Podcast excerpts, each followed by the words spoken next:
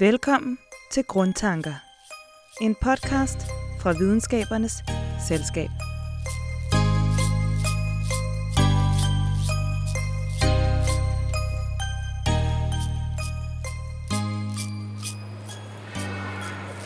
Her i ankomsthallen på Aarhus Rodebanegård, der er fuld af mennesker. Øh, de går rundt med deres mobiltelefoner. Herovre bagved, der er stander, der viser, hvornår togene kører. Herinde i 7-Eleven, der er en, der køber en kop kaffe nu med sit øh, Visa Dankort. Alt sammen foregår over internettet, og det kan jo kun fungere, hvis sikkerheden er i orden. Velkommen til Grundtanker. Det er en podcast-serie fra Videnskabernes Selskab om, hvordan vores hverdag den er formet på skuldrene af grundforskning og i øvrigt også vilde idéer. Denne her episode den handler om kryptering. Og hvis nu man tænker, at det er et emne, der ligger enormt langt fra ens hverdag, så øh, kan jeg afsløre, at det faktisk har enorm betydning hver eneste gang, vi sender noget fortroligt over internettet. I den her udsendelse, der kan du høre, hvordan så forskellige artede ting som danske sukkerroer og romeriet Cæsar og i øvrigt ufattelig mange sider computerkode, alle sammen har været med til at gøre internettet til et mere sikkert sted. Og i øvrigt også få en vurdering af, hvor sikkert det så i øvrigt er i dag. Med mig til at fortælle om kryptering og forskning i kryptering, der er professor og kryptolog Ivan Bjerre Damgaard fra Aarhus Universitet. Tak fordi du var med, Ivan. Selv tak. Udover at være professor, så er du også en af verdens førende kryptologer, og du står bag nogle af de gennembrud, som er gjort øh, inden for det her område, og som har ændret, hvordan internettet kan bruges. Øh, og dermed i virkeligheden også den måde, som vores øh, verden fungerer på. Ivan, kan du ikke starte med at fortælle mig, hvad kryptering egentlig er for noget? Kryptering er den kunst at gøre et usikkert netværk til et sikkert netværk. Forstået på den måde, at øh, hvis du skal sende data fra A til B, og du ikke har kontrol over, hvad der sker med din besked, mens den bevæger sig fra A til B, og det har vi jo typisk overhovedet ikke, hvis det er nettet. Der kan vi, ja, beskeden går den halve vej rundt om jordkloden. Hvordan kan du så alligevel sikre, at de folk, der måske ser på nettet undervejs og kigger på, hvad der kommer forbi, at de ikke kan se, hvad det var, du ville sende. At det altså er hemmeligholdelse, og at de også heller ikke kan manipulere med det, der bliver sendt. Altså du har det, der hedder autenticitet. Så, så hvis nogen filtrer med beskeden, så kan man se det. Altså, så det handler om sikkerhed i virkeligheden. Jeg skal kunne afgive noget information til en anden, uden der er en tredje part, der kigger med. Yes. Men det, man så kan spørge sig selv om, det er, at på en eller anden måde er det jo noget skjult, det her. Det er jo ikke noget, vi lægger særlig meget mærke til i vores hverdag. Ja, du gør selvfølgelig, for du sidder og forsker i det hele tiden. Men sådan en som mig, der bare, du ved, er ganske almindelig familiefar, lægger jo ikke voldsomt mærke til det i min dagligdag. Men, men hvordan ville verden se ud uden kryptering? Ja, problemet er jo, at, at øh, vi kan jo ikke have et internet, hvor alle har adgang til, alle, til alt. Fordi det vil jo betyde, at, at, at så ville alle kunne se, når dine kreditkortdetaljer bliver sendt over nettet, når, når du bekøber et eller andet. Og så vil man så bruge de samme data til at handle på dine vegne, så vil du miste penge. ja, det vil jeg være lidt ked af, faktisk. Det, det kan jeg godt forstå. Øh, det vil også betyde, at, at når du bruger din, din netbank, så vil alle kunne se, hvad du har på din konto, hvem du betaler til. Øh, ja, du, du, det, altså, der er nogen, som nogle gange øh, snakker om det her og siger, at jeg har ikke noget, noget at skjule. Jeg plejer at forestå dem så den øvelse. Prøv at få Google til at fortælle dig din søgehistorie for den seneste uge. Kig lige igennem og se, om du har lyst til at poste det på Facebook. Hvis du ikke har, så er privacy vigtigt alligevel for dig, selvom du ikke troede. Øh, så, så verden ville, ville slet ikke, altså internettet ville overhovedet ikke kunne bruges til noget som helst, uden kryptering. Jamen, vi vil godt kunne sende informationer over internettet. Men alle ville kunne se, hvad der, hvad der, hvad, hvad der bliver sendt, og alle ville kunne lave om på det, der bliver sendt. Så hvordan ville min hverdag være i forhold til i dag? Du ville være nødt til at gå tilbage til papir og blyant for alt, hvad der skulle være sikkert. Det lyder som lidt af tilbageskridt. Det tror jeg nok. Så verden ville være helt anderledes, hvis det var, at vi ikke havde kryptering. Og vi har jo alle sammen hørt om de her meget store hackerangreb, for eksempel på Mærsk i 2017, som jo stort set blev lagt ned, hvilket kostede nærmest 2 milliarder kroner, eller øh, de danske kommuner, der i 2015 blev spurgt om, hvorvidt de havde været udsat for, for hackerangreb, hvor 9 ud af 10 faktisk siger, at, øh, at det har de. Og de har ovenikøbet været nødt til, nogle af dem at betale penge for at få deres IT-systemer tilbage igen. Altså, når nu man hører de her historier, øh, at, sker de så, fordi krypteringen ikke er god nok? Som ikke nej. Øh, godt nok så får vi jo ikke mange offentlige detaljer om de her angreb, men, men sandsynligheden taler meget for, at det ikke er kryptering, der er blevet brudt, fordi det, det, det ved man simpelthen meget om, hvor svært det er faktisk. Øh, det som hackerne så går i stedet for, hvis man ikke kan komme den vej igennem, så går man en nemmere vej, og så prøver man at narre de folk, der bruger systemet. Enten til at installere ting, de ikke kunne have installeret, Eller til måske bare, hvis man får sådan en phishing-mail, der siger, vi skal lige teste et eller andet. Følg lige det her link og teste dit brugernavn og password, så skal vi nok fikse det hele for dig. Hvis folk så kommer på den, ikke, så, så, så har øh, de underfører jo det brugernavn, dit password, så er de jo dig overfor resten af systemet. Ja. Har vi samme adgang. Og så er det klart, så kan krypteringen jo ikke her. Nej, så kryptering er en del af det, men det er ikke nødvendigvis det hele. Det er rigtigt. Altså et, et, et virkelig system, som skal være sikkert, er så sikkert, som det nu er nødvendigt, at det er.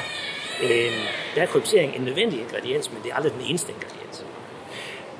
Og det, det lyder også som om, at, at der sidder jo hvad skal man sige, rigtige mennesker i det her system, og det lyder også som om, det er en usikkerhedsfaktor, når du taler om phishing mails. Men det er det selvfølgelig. Men, men på den anden side, vi, vi, vi er nødt til at have nogle brugere, ellers så er der ikke nogen grund til at have systemet. det kan man selvfølgelig sige. Og i den del af det er kryptering en del af at få det til at hele, øh, få det hele til at være sikkert. Det er det. Altså, det, det er at lave et rigtigt system, der skal virke i virkelighedens verden. Øh, det er en stor engineering-opgave, hvor, hvor vi indgår som en del af hele det spil der. Øh, og så er man nødt til at leve med jo, at 100% sikkert systemer, det findes ikke i virkeligheden. Og alt det her med, ja, desværre, det, det vil mange vil være ked af, men hvorfor det så ikke er helt sikkert, og hvad fremtiden tegner i øvrigt inden for kryptering, det vender vi tilbage til lidt senere i udsendelsen.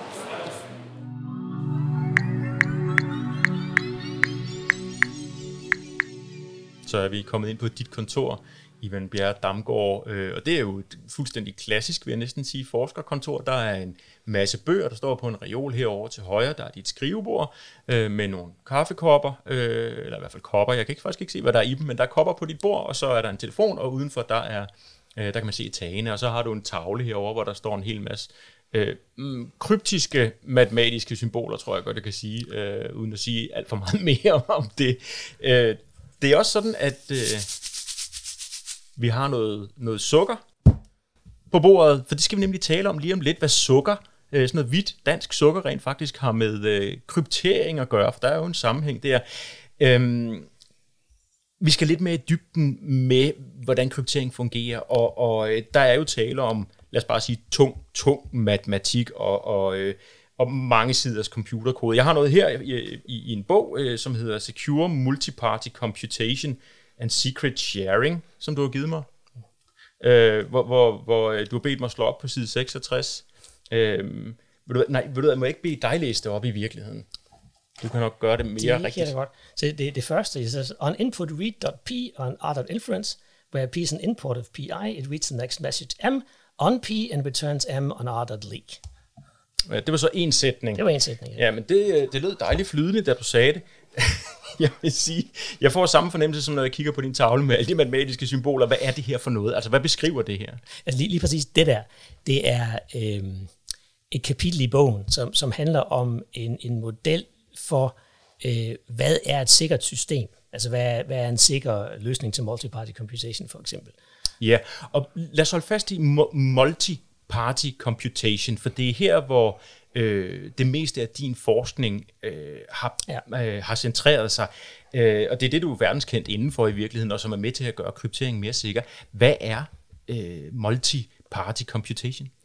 Ja, det, det der MPC, som man også siger øh, for short, øh, det er jo den, den, den næste generation, så at sige, af, af, af kryptering. Fordi hvor, hvor god gammeldags kryptering, som vi talte om tidligere, øh, det handler jo om, at, at du har to parter, der er mig, vil vi gerne snakke sikkert. Øh, det betyder, at vi sådan set stoler på hinanden, men vi vil gerne beskytte os mod angreb fra den onde verden udenfor. Mm. Øh, hvor MPC handler så mere om, øh, på internettet i dag, der skal vi interagere med alle mulige partnere. Vi kender dem ikke nødvendigvis. Vi stoler ikke nødvendigvis på dem selvfølgelig. Hvem, hvem er det overhovedet derude? Ikke? Mm. Øh, så hvis man nu skal interagere med folk, man skal, øh, hvad skal vi sige, øh, løse en beregningsopgave sammen med folk, man ikke nødvendigvis stoler på. Øh, hvad gør man så? Det helt generiske eksempel, det er et gode gamle eksempel, det er en afstemning. Altså vi, vi, øh, vi har en eller anden beregningsopgave, vi gerne vil udføre, nemlig at det er op, er der flertal for det her eller imod det her. Vi stemmer alle sammen, øh, og vi vil selvfølgelig gerne have det rigtige resultat. Var der rent faktisk flertal, men selvfølgelig skal det være privat, hvem der stemmer mm. hvordan.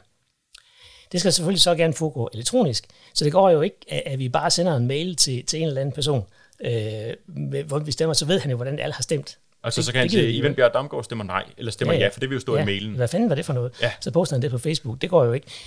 Øh, så så øh, øh, derfor har vi brug for et system, hvor vi alle sammen samarbejder. Alle vores computere samarbejder. Øh, og gør et eller andet smart krypteringsmæssigt, sådan at vi når frem til resultatet, det rigtige resultat. Men det er så det eneste, vi får at vide. Så jeg kan være sikker på som deltager, at min stemme bliver holdt hemmeligt. Det eneste, vi får at vide, det var, at der var altså flertal for ja. Hvordan man så gør det, lyder lidt selvmodsigende, ikke også? Fordi hvordan skulle man kunne lægge sammen til stemmer op, uden at have adgang til stemmerne? Man kan måske tænke på det sådan, at, at man, man kommer med sit input på krypteret form. Mm-hmm. Øh, og det, det er selvfølgelig fint nok. Så er der ingen, der kan, der kan åbne for det. Øh, og det man så kan gøre, det er, at man kan regne på de her krypterede data, mens de er krypteret. Uden at jeg kan se det? Uden du kan se det. Ja. Så øh, altså, hvis man sådan skal fortælle en historie om, som, som måske kunne, kunne give et billede af, hvad der foregår. Lad os sige, du har, du har sådan en lukket kasse, ikke? og så har du en, en, øh, en lommeregner, der ligger derinde. Sådan en, en stor en med taster og display. Ikke også? Nu, nu, nu går vi alle sammen ind, vi stikker hånden ind i kassen, og vi taster de tal, som vi gerne vil have ind i, i beregning. Det gør vi så alle sammen. Og så er der nogen, der kan stikke hånden ind og taste på plus og gange og, og lave en beregning. Mm. Og sidst så kan vi åbne kassen, så kan vi se, der står resultatet så på displayen. Ikke også? Ingen har jo set, hvad der blev tastet. Vi vidste godt, at vi trykkede på rigtige taster. Det, vi, vi lader den sammen med den der, så gange vi med den tredje og så videre. Og vi kan se resultatet til sidst. Men, men inputtet er der ikke nogen, der har set. Mm-hmm. Øh, og, og kunsten er så at lave en krypteringsanordning, øh, som gør det samme. Ja, og før vi går i gang med, hvordan man så gør det, og der kan jeg godt sige, at det bliver ikke i stor detaljegrad, men fordi det er nok lidt for trods alt øh, omfangsrigt i forhold til, hvad vi kan nå her, og også en forståelsesmæssigt sætte os ind i. Nu nævner du afstemning, men måske et eksempel, som kunne handle om vores, hvad ved jeg, sundhedsoplysninger eller øh, efterretningsoplysninger, eller hvad det nu kunne være. Har du andre eksempler? Ja, der, der er rigtig mange ting. Hvis man ser efter, så, så er det simpelthen overalt i vores hverdag i virkeligheden. Øh, det klassisk, et andet klassisk eksempel, det er jo øh, den her med, hvis du har et flyselskab, de har en passagerliste, øh, tilsvarende så har efterretningstjenesten i det pågældende land en liste over mistænkte personer, der, der er terrormistænkte. Nu vil du gerne vide, er vi nu ved at få en terrorist med, en potentiel terrorist med ombord? Det er ja. klart, at, at øh, flyselskabet vil, vil jo ikke udlevere passagerlisten til efterretningstjenesten. Det, det, det strider mod alle, alle privacy-hensyn. Og selvfølgelig vil efterretningstjenesten ikke udlevere deres liste over mistænkte personer.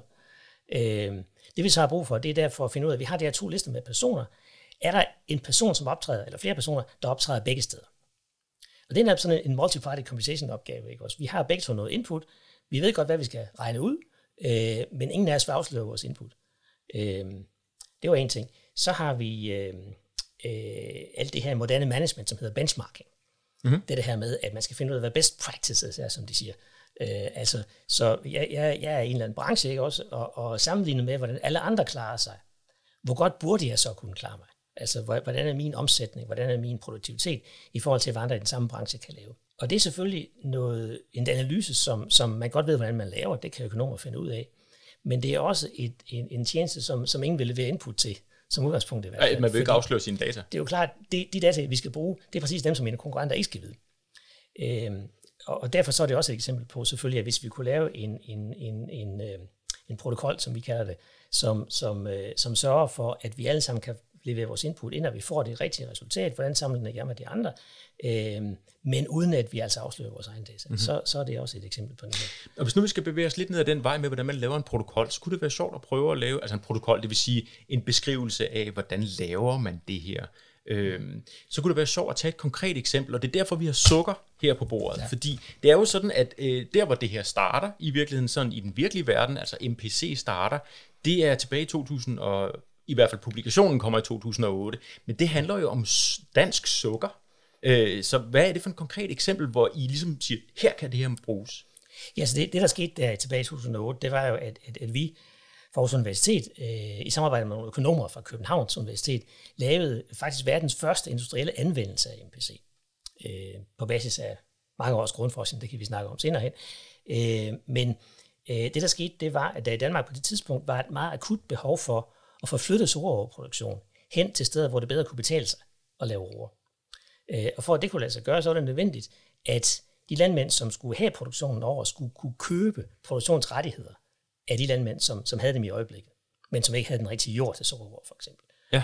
Øhm, derfor var der behov for en landstækkende børs, kan man sige, hvor de her rettigheder kunne handles, og sådan en var der ikke. Så det er en slags auktion, kan man sige. Mm. Altså, øh, hvad skal et tons sukkerrør koste på det her marked, så folk kommer med bud på, hvad vil jeg købe for, hvad vil jeg sælge til. Fordi det er klart, det som jeg byder, det giver information om min private økonomiske situation, som jeg ikke har lyst til at afsløre for de andre landmænd, øh, og slet ikke for sukkerrørproducenten, Danisco, som det hed dengang, øh, fordi de, dem skal jeg jo forhandle med næste år. Der var ingen tvivl om, at, at landmændene var aldrig gået med på den galej, hvis vi ikke havde kunnet garantere dem, at deres bud ville, ville blive krypteret fra det øjeblik, de forlod deres, deres computer, og så har vi jo aldrig brug for at dekryptere dem igen. Det, det output, der så skal, kan komme, det er selvfølgelig markedsprisen for sukker i markedet, som det ser ud nu, er så mange kroner per ton, lad os sige, øh, og du skal sælge til ham, og du skal sælge til ham osv.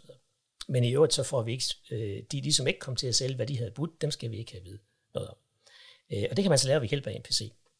Så det er også det, det system, vi byggede, som rent faktisk gjorde det her. Altså som sikrer landmændenes øh, informationer for ja. at blive delt med andre. Ja. Øh, og det beskriver I så i en publikation, der kommer ud. Øh, og du siger, det er noget af det første, der faktisk findes i, øh, i hvad skal man sige, i, i offentlig sammenhæng, eller i firmamæssig sammenhæng. Altså i en industriel sammenhæng, øh, sådan i den virkelige verden, en, en rigtig anvendelse, som jeg så at sige, det havde det aldrig været før. Hvad, hvilken betydning fik det? Jamen det havde en meget stor symbolværdi, tror jeg. Øh, I den forstand, at, at, at hvis det her kan lade sig gøre, tænkte folk, så må der være alle mulige andre, der også kan lade sig gøre det, hvad multiparty computation kan, er ikke så nemt at forstå. Så derfor det, det at få folk forklaret, at det her kan gøre noget for dig, er i sig selv et problem faktisk. Øh, så, så det, at der findes et rigtigt system, der gør et eller andet konkret, gør det selvfølgelig meget nemmere at forklare, øh, hvad det her også kunne have gjort for dig. Mm-hmm. Det er ikke helt simpelt, det her. Nej. Det er jo ret tung matematik, noget af det, der foregår her. Så sådan som jeg hører det, så handler det egentlig både om at lave en eller anden form for så simpel som mulig protokol, Altså øh, beskrive, hvad er det egentlig, der skal foregå i systemet, men også lave en matematisk model, altså en matematisk bevis af, hvordan det rent faktisk foregår. Er det dit arbejde? Det er det præcis. Altså det, øh, øh, for os er opgaven jo ikke færdig, før vi både har konstrueret en protokol, der kan løse problemet, men så også har kunnet komme med et matematisk stringent bevis for, at protokollen faktisk gør det, den skal. Øh, og er så sikker, som vi påstår, den er. Mm-hmm. Og det var den så i det her tilfælde med sukkerroerne? Jo, jo. Altså, det, der, der er jo lavet en komplet analyse selvfølgelig, ja. ja. og det, det er så også klart, der kommer der også en vis simplicitet ind, fordi hvis det bliver for indviklet, bliver det alt for svært at lave beviset, og det bliver ført også mindre sandsynligt, at det kører effektivt i praksis, hvis det er for indviklet. Ikke? Ja, okay. Okay, så det er hele tiden den afvejning af, at det skal også være så simpelt som muligt. Mm selve den grundforskning, der ligger bag, har taget måske 30 år frem til 2008, før der kommer en egentlig anvendelse.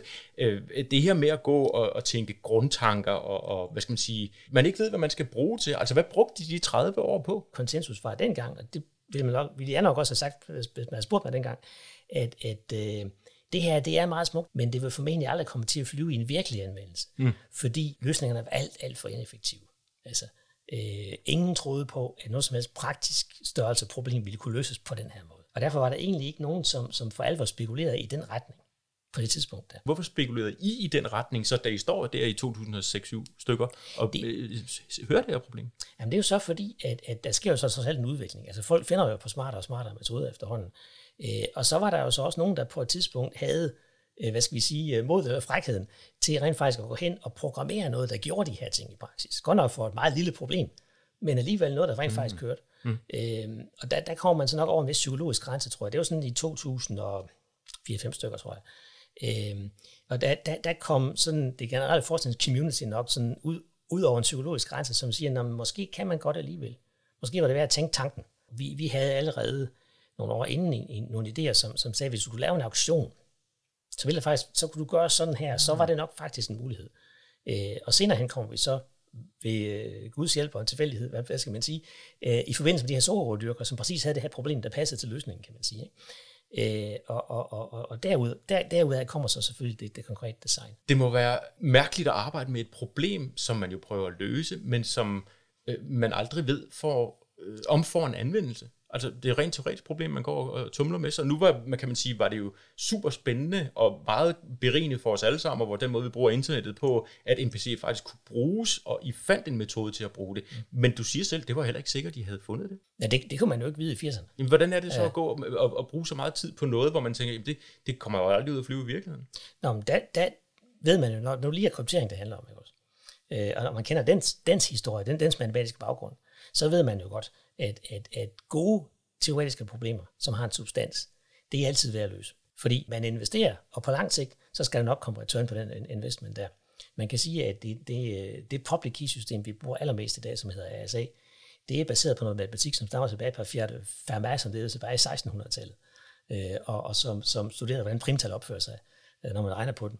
Øh, og, og, og han havde selvfølgelig absolut ingen anelse om, at det nogensinde ville kunne bruges til noget som helst praktisk, men han gjorde det alligevel.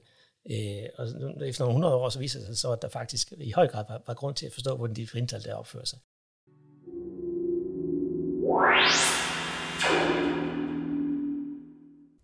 Den græske matematiker Euklid døde i år 265 før Kristus. Han viste, at der findes uendeligt mange primtal. Et primtal, som for eksempel 11 og 19, har den specielle egenskab, at det kun er tallet selv og tallet 1, der går op i det. Til trods for denne simple beskrivelse, har primtallene både plaget og fascineret matematikere i årtusinder. Selvom en anden græsk matematiker, Eratosthenes, 25 år efter Euklids død, opfandt en metode til at påvise, om et tal er et primtal, så får matematikerne store problemer, når tallene bliver meget store, med for eksempel flere hundrede cifre, fordi Eratosthenes metode tidsmæssigt vokser eksponentielt med tallenes størrelse. For meget store tal vil det kræve mere end universets alder at afgøre, om de er primtal. Primtal er i dag grundstenen i det udbredte RSA-krypteringssystem. Systemet er opkaldt efter de tre unge matematikere, Rivest, Shamir og Adelman, som opfandt metoden i 1977.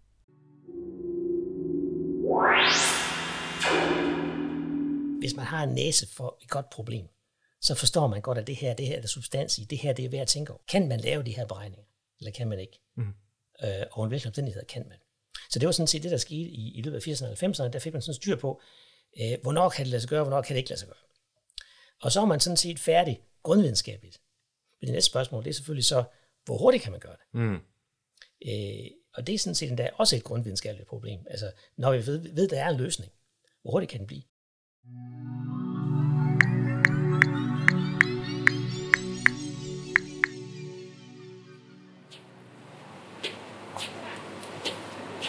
Ja, så er vi tilbage på Banegården i Aarhus, og dengang gang er vi gået fra ankomsthallen ind i kiosken lige ved siden af, og herinde, der kan man jo ud over mad og drikke også købe alle mulige bøger og blade, som er på, øh, på væggen her øh, bag ved mig.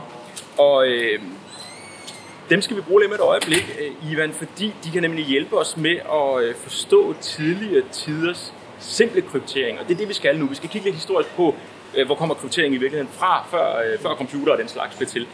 Så nu skal vi jo tale om substitution, som er en super simpel form for kryptering.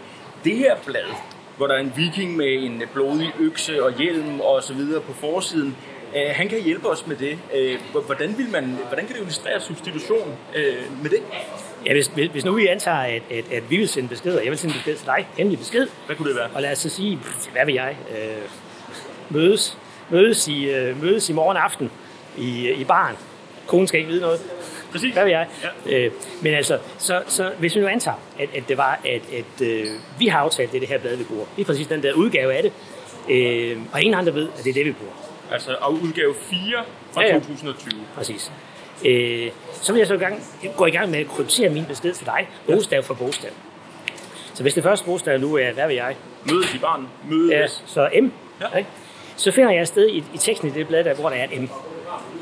Og hvis det nu var... Øh, du kan prøve at se, om du kan finde dem et sted. Et bladrer, nu bladrer jeg lidt i det her. Øh, lad os prøve at se en gang. Ja, de drog mod nord, er der en overskrift her, yes. på side 31. Så vil jeg så sige 31, og så, øh, da det M der nu er bogstav nummer 1, 2, 3, 4, 5, 6, 7, tror jeg, øh, på den side, så vil jeg skrive side, øh, side hvad var det, 11? 31. Side 31, øh, bogstav nummer 7. Ja. Øh, det, er så, det er så det, jeg skriver i stedet for mit A. Eller mit, mit, mit M, undskyld. Ja. Og så lyder og så, så gør jeg det samme for hver eneste bogstav. Så på den måde har jeg erstattet hver bogstav substitueret, som man siger, hver bogstav i teksten med noget andet, et andet symbol. Ja. Øh, og pointen er selvfølgelig så, at, at hvis du er den eneste, der ved det, det her blad, det handler om, så kan ingen andre vide, hvad for et symbol de her, øh, de her øh, tegn egentlig står for. Men det er da super simpelt. Det er super simpelt. Hvor sikkert er det? Øh, det er egentlig forholdsvis sikkert i praksis, altså hvis man selvfølgelig ikke øh, har for god en idé om, hvad for blad vi får finde på at vælge. Det altså hvis vi to står i et helt ja. hemmeligt rum, hvor ingen kan lytte med og lave aftalen, ja, ja. og ikke overvåge vores færden med, hvad for nogle blade vi køber, yes. eller hvad det nu kan være, så burde det vel være ret sikkert. Ja, det burde det faktisk. Og, og faktisk er det jo noget, som, øh, som har været brugt gennem utrolig lang tid. Allerede Cæsar, øh, altså i Romeriet brugte man substitution. Hvad, hvordan gjorde man det der?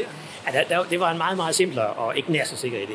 Øh, fordi der, der var ideen, at, at, at man tager, igen kompliceret bogstav for bogstav, så gør man det, at, at nøglen, som man siger, som så var bladet, i eksemplet her, det er så i stedet for et tal, som, som siger, hvor mange pladser kommer vi frem i alfabetet, for at tage det bogstav, vi skal erstatte med. Så, så hvis nu vi, vi siger A, B, C, ikke også, så, så hvis nu at, at dollen var 2, så i stedet for A skriver vi C, skriver Og altså, vi flytter bogstavet 2 fra A til man, man C. skubber alfabetet frem, ikke? Ja. Øhm, øh, og det er selvfølgelig ikke nær så sikkert, fordi du kan godt forestille dig, at der er ikke så mange muligheder for, hvad kryptering kan gå ud på. Så man kan jo bare prøve dem alle sammen, hvis man vil bryde det. Ja, der er 28 muligheder. Ja, Jeg ved ikke, hvor meget der er det præcis. romerske alfabet, men Det det, er muligvis det samme. Men, men Anyway, og altså, Cæsar var endda ikke, ikke, ikke, ikke så klog, siger savnet i hvert fald, fordi, fordi han brugte altid tre som nøgle. Så det, det, det blev det jo så ikke bedre af. Og så har jeg hørt en røverhistorie om, hvordan man så overfører den viden. Fordi noget af det, der i virkeligheden er det sværeste overhovedet i kryptering, det er jo den her med kun at lade nogle få mennesker have den viden om nøglen, som Ja. gør, at man kan kode, altså afkode beskeden. Hvad gjorde Cæsar, siger savnet, så vidt jeg forstår? Ja, det, det er ikke en historie, som man ved, om er sand, men, men, men det er en god historie. Øh, altså, man kan godt forestille sig, at det kunne være nødvendigt overhovedet at skjule, at man sender en besked. Og, og det, det, man så gjorde, siger savnet altså, det var, at man, man, man, man fik fat i en slave, som var bedre med alt håret af ham. Så tatoverede man simpelthen den krypterede besked ind i hans hovedbund. Så ventede man, man havde god tid dengang, men ventede til, til håret var groet ud igen, og så sendte man ham afsted til modtager, som en slags levende budskab, kan man sige. Og det var der ingen, der kunne se, fordi håret var vokset ud. Præcis. I hvert fald en god historie. Det må man sige. Måske Men- lidt for god, men, men hvad er jeg? Men det er veletableret, at han brugte substitutionskryptering. Øh, Jo, jo altså det, det, det er ham, der har givet navn til Cæsars substitution, som sagt, ikke, som det her kaldes. Ja. Øh, så det, det, den er formentlig god. Og det er jo så langt tilbage i tiden, før Kristi fødsel. Hvis nu vi prøver at gå lidt længere frem i tiden, altså mere op mod moderne tid, hvor ser man så øh, krypteringen henne? For det er jo logisk, at man gerne vil sende beskeder, der kan være hemmelige. Også i Norden ser man den faktisk tidligere, end man skulle tro. Det var faktisk derfor, jeg ikke kunne lade være at vælge den der, det der nummer ved, ved vikinger. Okay. Fordi der er faktisk fundet øh, runesten i Sverige, hvor man har brugt den samme kryptering til Cæsars substitution, som de så set kaldt noget andet, på runealfabetet. Øh, Okay. Hvorfor man så har gjort det på runesten, det skal jeg ikke kunne svare på, men, men det er i hvert fald øh, en, en ting, man har observeret. Men det vil sige, at man ved, at man har brugt Cæsar-substitutionen, som så sikkert hed noget andet, omkring, hvad, omkring år 900, omkring år Ja, 1000, ja, set. øh, til, at, til, at, Ja. til at skrive beskeder med. Og det har jo så stadigvæk været den her simple form for, for, øh, for kryptering. Hvis nu vi så skal gå længere frem i tiden og se på, altså, som du også siger, det er ikke så svært at finde ud af det her, men som samfundet udviklede sig, begyndte man jo også at lave mere komplicerede krypteringer. Hvis vi går længere frem i tiden, hvad ser man så? Jo, det, det man ser, det er så i første omgang under 2. verdenskrig. Øh, der er den her berømte øh, øh, tyske krypteringsmaskine, som hedder Enigma, som mange sikkert har hørt om, som englænderne jo brød øh, undervejs øh, øh, under, under, under, under krigen. Og det var sådan set også en substitutionskryptering. Øh, bare meget, meget, meget, meget mere indviklet og mere sikker. Øh, som man brugte sådan en, en sådan en elektromekanisk maskine til, som man ser. Ja, det er jo den, som tyskerne brugte til, blandt andet til at sende beskeder til ubådene, så Yes, de kunne ja. sænke en masse skibe Præcis. øh, af, af de allierede. Øh, Men den jo mere kompliceret, siger du. langt mere kompliceret. Øh, og, og, og tyskerne var den overbevisning, at den var umulig at bryde. Øh, og fortsat dem for med at bruge den, til trods for, at englænderne jo faktisk havde brudt det allerede midt under krigen. Og jo derfor vidste, hvor det tyske ubåde var her i, i stort omfang.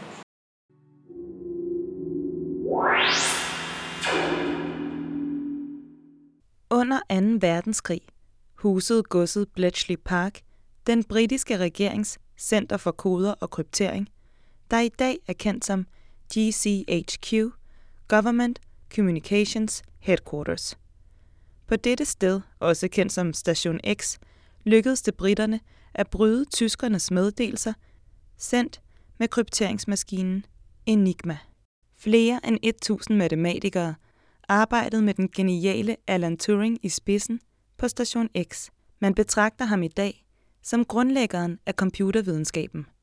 Han byggede en maskine, som blev kaldt The Bomb Machine. Den bestod grundlæggende af 1000 Enigma-maskiner, der døgnet rundt afprøvede mulige koder. Ved hjælp af maskinen, og ikke mindst kvalificeret gæt, kunne englænderne i slutningen af krigen bryde tyskernes kode på 12 timer. Landets premierminister, Winston Churchill, advarede dog imod at reagere på alle tyskernes meddelelser om angreb på allierede skibe. Han frygtede, at tyskerne dermed ville få nys om, at koden var brudt. Britiske og allierede liv gik dermed tabt, selvom man havde konkret kendskab til tid og sted for tyske angreb.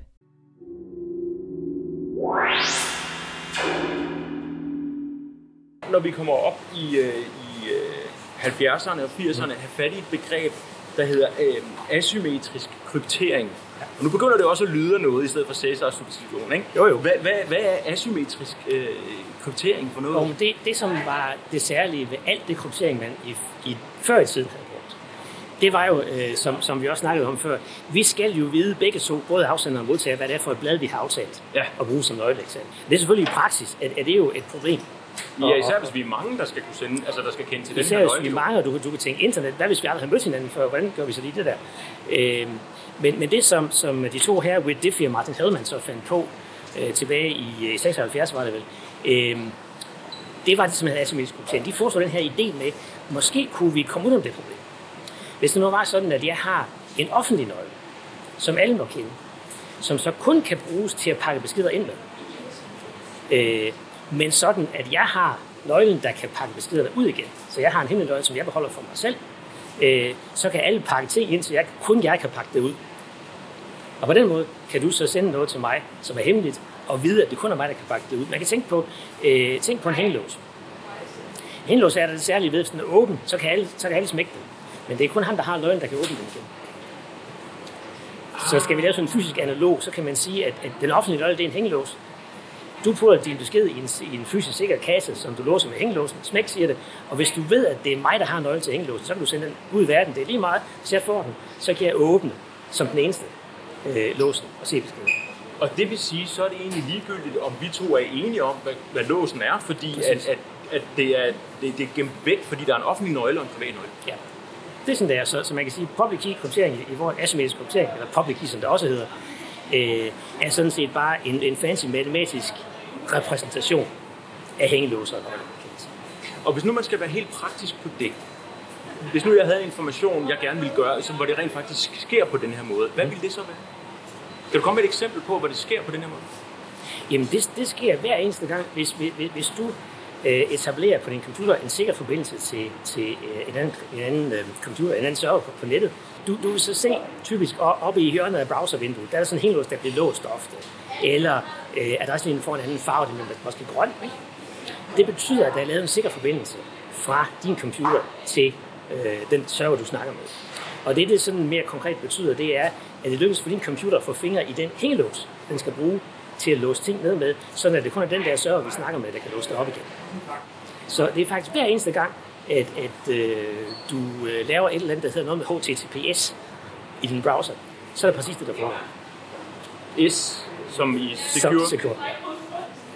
Og så tænker jeg bare igen, hvor tit gør jeg egentlig det? Jeg ser jo ikke, hvad der står i URL'en. Altså, er det, er det, er det Nej. noget, jeg gør, når jeg sender en mail? Er det noget, jeg gør, når jeg... hver gang du er på Google, hver gang du er på, øh, på, din, på din mailkonto, hver gang du gør hvad som helst, der har noget som helst med, med sikkerhed at gøre, din netbank, hver gang foregår det der faktisk. Det er ret udbredt, faktisk. Det må man sige. Okay, og sådan kom vi speedende direkte fra Romeriet op til i dag, og hen over Vikinger-magasinet her, så lad os sætte det på plads og komme tilbage på dit kontor.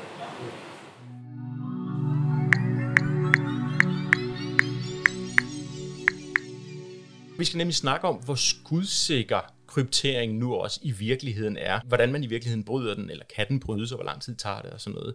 Øh, Men lad os lige begynde med noget, som alle danskere kender. Nemlig et system, som hvis det bliver brudt, så kan det give adgang til stort set alle oplysninger i vores privatliv, øh, i hvert fald langt de fleste, nemlig øh, NemID. Altså, vi har et brugernavn, et password og et nøglekort, og vi skal bruge alle tre for at logge ind øh, for for eksempel vores øh, netbank, eller sundhedsportalen, eller jobcentret, eller A-kassen, eller forsikringer, eller alle mulige forskellige ting og sager. Det er virkelig vigtigt, det her. NemID, der er vi jo nødt til at være 100% sikre på, at det er sikkert. Hvordan fungerer det? NemID fungerer ved, at der i bunden af systemet er det, som hedder digitalt signatursystem. Og det, det betyder, det er, at øh, jeg som bruger af systemet, jeg har en offentlig nøgle, en public key. Hvis nu vi taler om, at vi har et øh, password og et brugernavn og et nøglekort, hvor ligger det så henne i forhold til det her med den offentlige og den, øh, den private kode? Ja, så passwordet og nøglekortet osv., det er, fungerer som adgangskontrol til din hemmelige nøgle. Og den hemmelige nøgle befinder sig faktisk i en central hardwareenhed, som, som regel for almindelige brugere gør den i hvert fald. En central hardwareenhed, som Nets administrerer, altså, som er omgivet af alle mulige øh, og umulige sikkerhedsforanstaltninger. Øhm, og ideen er så, at, at øh, hvis du kan producere dit brugernavn, dit password og det rigtige svar for nøglekortet, så vil boksen give dig adgang til den hemmelige nøgle og lave din underskrift for dig, så at sige.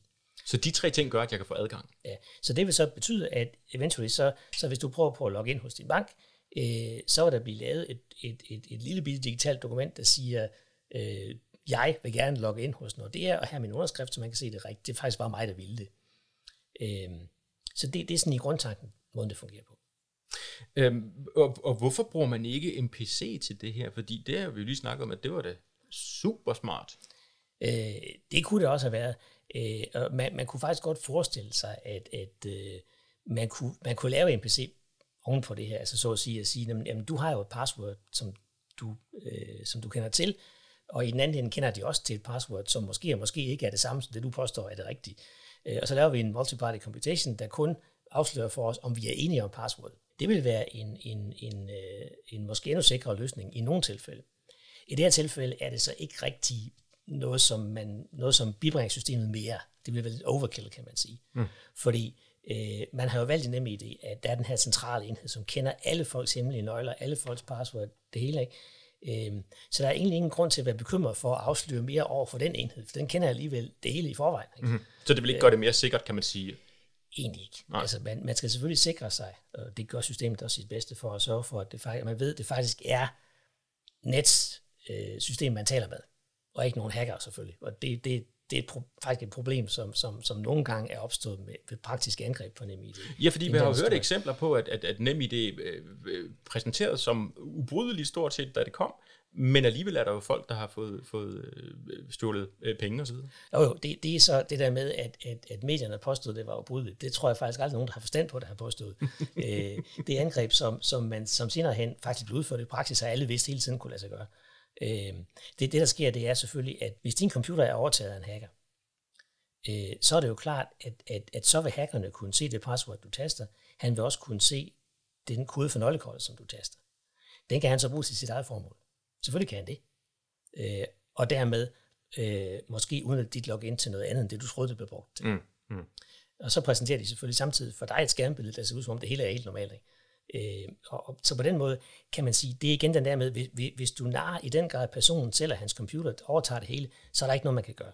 Nej, fordi det er super interessant det her. Kan man sige noget om, hvor stor en betydning den menneskelige faktor har i forhold til sikkerhed på, på internettet? Altså for et hvert system, ikke bare nettet, men et hvert computersystem, der gerne skal være sikkert, og, og, og som involverer mennesker, og det, det gør systemer jo nogle gange, øh, så er det da klart, at, at den menneskelige faktor har stor betydning. Altså hvor, hvor nemt er det at bruge systemet? Hvor nemt er det at bruge systemet på den forkerte måde? Øh, det skal man selvfølgelig tænke over, når man designer sådan noget. Det er jo ikke mit felt selvfølgelig, men, men, men det er klart, at det har en praktisk betydning. Men jeg tænker jo også, hvis man sidder og skal bryde en kode, ville det så ikke kunne lade sig gøre at tage den øh, hurtigste computer i hele verden, stort set, og så sætte den i gang med at arbejde på alle kombinationsmuligheder. Og så selv øh, om det er bygget et meget, meget sikkert system, så er det jo trods alt kun et endeligt antal kombinationsmuligheder, der rent faktisk er. er. Så kunne man ikke bare gøre det, og så whoopty, så vil man jo knække enhver, øh, enhver kryptering? Jo, altså på, på en måde har du ret, bortset fra det der med whoopty. fordi, fordi det er rigtigt nok, at hvert system, vi bruger i praksis, kan brydes ved bare at prøve alle muligheder. Det er præcis som, som de gode gamle cykellåse, som de fleste skal huske. Ikke? Også, de har de her tapper, som kunne som skulle øh, trykkes ind eller rykkes ud. Ikke? Ja. Øh, og man kan spørge sig selv, kan man stjæle sådan en cykel uden at bruge vold? Selvfølgelig kan man det. Man kan bare prøve alle kombinationer. Ja. Og på et tidspunkt finder man den rigtige. Hvorfor låser man så ud til en cykel?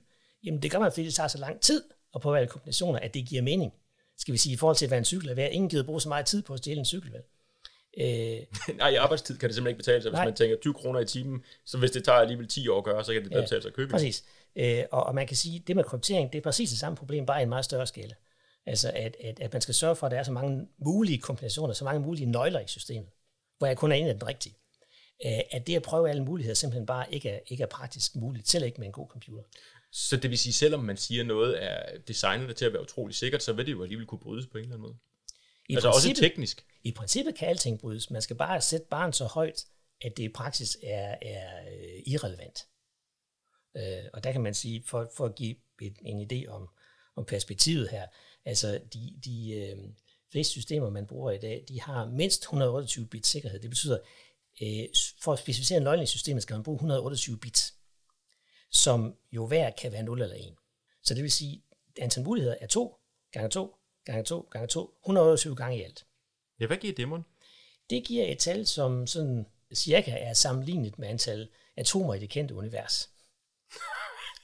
så så, så, så det, det vil altså svare til, kan okay. du gætte min nøgle? Jo, jeg tager hele universet, tager et atom, det rødt. Du får lov at vælge et atom. Hvad er chancen for, at du vælger det, det jeg har malet rødt? Altså, det, det ja. Okay, det, det er, er lidt lige meget, ikke? Det er tæt på, det er tæt på ulæsser gøre det. Ja. Men derfor kan man jo godt være heldig at ramme, finde det røde atom Selvfølgelig. i det øjeblik, man kigger. Selvfølgelig. Øh, din computer kan også blive ramt af en radioaktiv partikel, som sletter din, din, din, din, din hukommelse. Altså, det, ja, sådan er verden.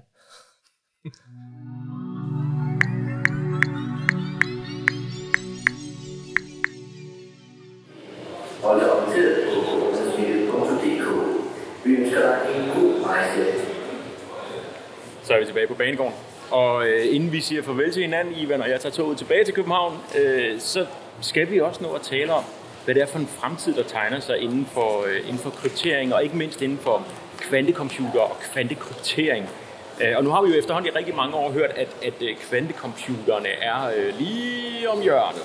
Øh, og at det kommer til at betyde en stor omvæltning, øh, også inden for øh, kryptering. Øh, hvad er en kvantecomputer? Ligesom en almindelig computer regner på bits, 0 og 1 taler, så regner en kvantecomputer på kvantebits. Det mærkelige ved kvantebits, det er, at hvor, hvor de almindelige bits, vi plejer at regne på, de er 0 eller 1. Sådan er slukket eller tændt, der, er, der er enten det ene eller det andet.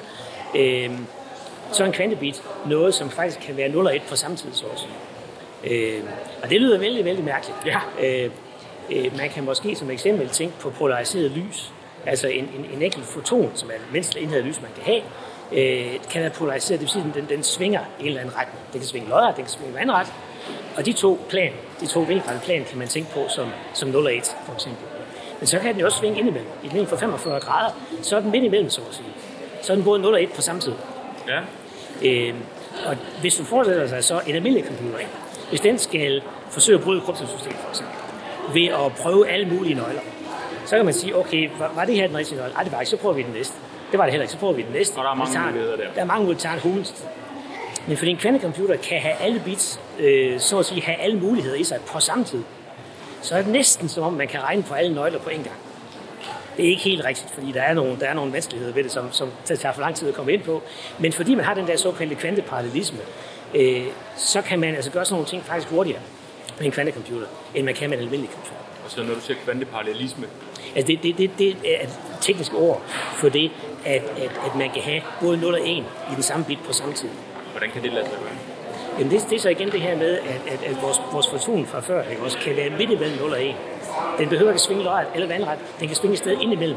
Så det er en blanding af 0 og 1. Så det vil sige, at vi taler fotoner, vi taler kvanteverden, og her der begynder verden at blive lidt mere mærkelig, end den, som du, du og jeg kan se foran os her på, på, på, på Aarhus Hovedbanegård. Ja. Øhm, men lad os nu bare i hvert fald så holde fast i, at der er den, en kvantecomputer kan være ufattelig god til at bryde kryptering. Hvis vi nu står, nøjes med at holde fast i det, så vil det også betyde, at når vi får kvantecomputere inden for formentlig en overskuelig fremtid, så vil det være meget nemmere at bryde de koder, som findes. Øh, for nogle af dem, der findes, så er svaret faktisk ja. Det er rigtigt nok. Hvis du kunne, bryde, hvis du kunne lave en kvantecomputer, som, som var stor nok, og her snakker vi rigtig stor i forhold til det, man har i dag, øh, så vil man kunne bryde alle de asymmetriske, alle de public key systemer, man bruger i praksis i dag. Øh, og det vil selvfølgelig være noget skidt, men heldigvis så er det sådan, at der findes mange gode forslag øh, til andre systemer, som ikke kan bryde sig en kvantecomputer. Øh, Hvad er det for eksempel? Øh, der findes noget øh, baseret på et problem, der hedder learning with error. Øh, og det er en lang historie, hvad det er for noget. Men man, man kan sige, at øh, de eksisterende systemer baserer sig ofte på det, der hedder faktorisering. Kan man pille store tal fra hinanden i primfaktorer. Øh, og det er svært med en klassisk computer, men faktisk meget, meget nemt med en stor nok kvantecomputer. Men det problem der kan man så erstatte af et andet problem, som er svært selv for en kvantecomputer. Øh, og det er endda sådan, der foregår endda i USA standardiseringsaktiviteter øh, omkring at blive enige om på verdensplan præcis, hvad er det, vi gør, hvis der nu kommer en kvantecomputer. Så, så der er vi ikke så bekymret. Men hvad er det for en fremtid, der tegner sig inden for kryptering, hvis vi siger, at der kommer nogle maskiner, som simpelthen kan noget andet, øh, og de bliver mere hverdagsagtige, end de er i dag? Jo, men der, der er jo dels selvfølgelig er der det praktiske problem, at hvis vi skal have skiftet den globale standard for, hvordan vi laver kryptering, det kommer til at tage årtier, og man skal virkelig i gang i tide, fordi det tager ufattelig lang tid øh, at, at komme dertil, at alle server og computere rundt omkring i verden er enige om, hvad for krypteringssystem vi kan bruge. Det er vi kommet til nu, men det har taget årtier. Så det at skifte standard, det kommer til at tage tid. Det er en ting. Øh, en anden ting er så, at, at vi jo også har en mulighed for at bruge kvanteteknologi øh, positivt, kan man sige, ja. altså til at lave sikkerhed med. Der findes noget, der hedder kvantekryptering. øh, som oven i købet er nemmere teknologisk set, øh, end det er at lave kvante øh, computer. Fordi denne computer, der, der er det sådan, at man, man skal bruge en masse af de her qubits, ikke også? Man skal have dem til at sidde stille, og kun interagere med hinanden på præcis den måde, som man vil have dem til. Og det er teknologisk set ufatteligt svært. Øh, med kvantekryptering, der, der bruger man den idé, at man sender informationer afsted ved kun at sende en elementarpartikel ad gang afsted. Så kommer en foton forbi, og den har i sin tilstand indkodet en bit. Man har jo lys, ja. ja, ja. Øh, så man sender enkelte partikler af lys afsted, kun én ad gang. Det der så er ideen, det er, at, at hvis man gør det her, så sikrer kvantefysikken dig, at du altid vil kunne se, om nogen forsøger på at aflytte det, du sender.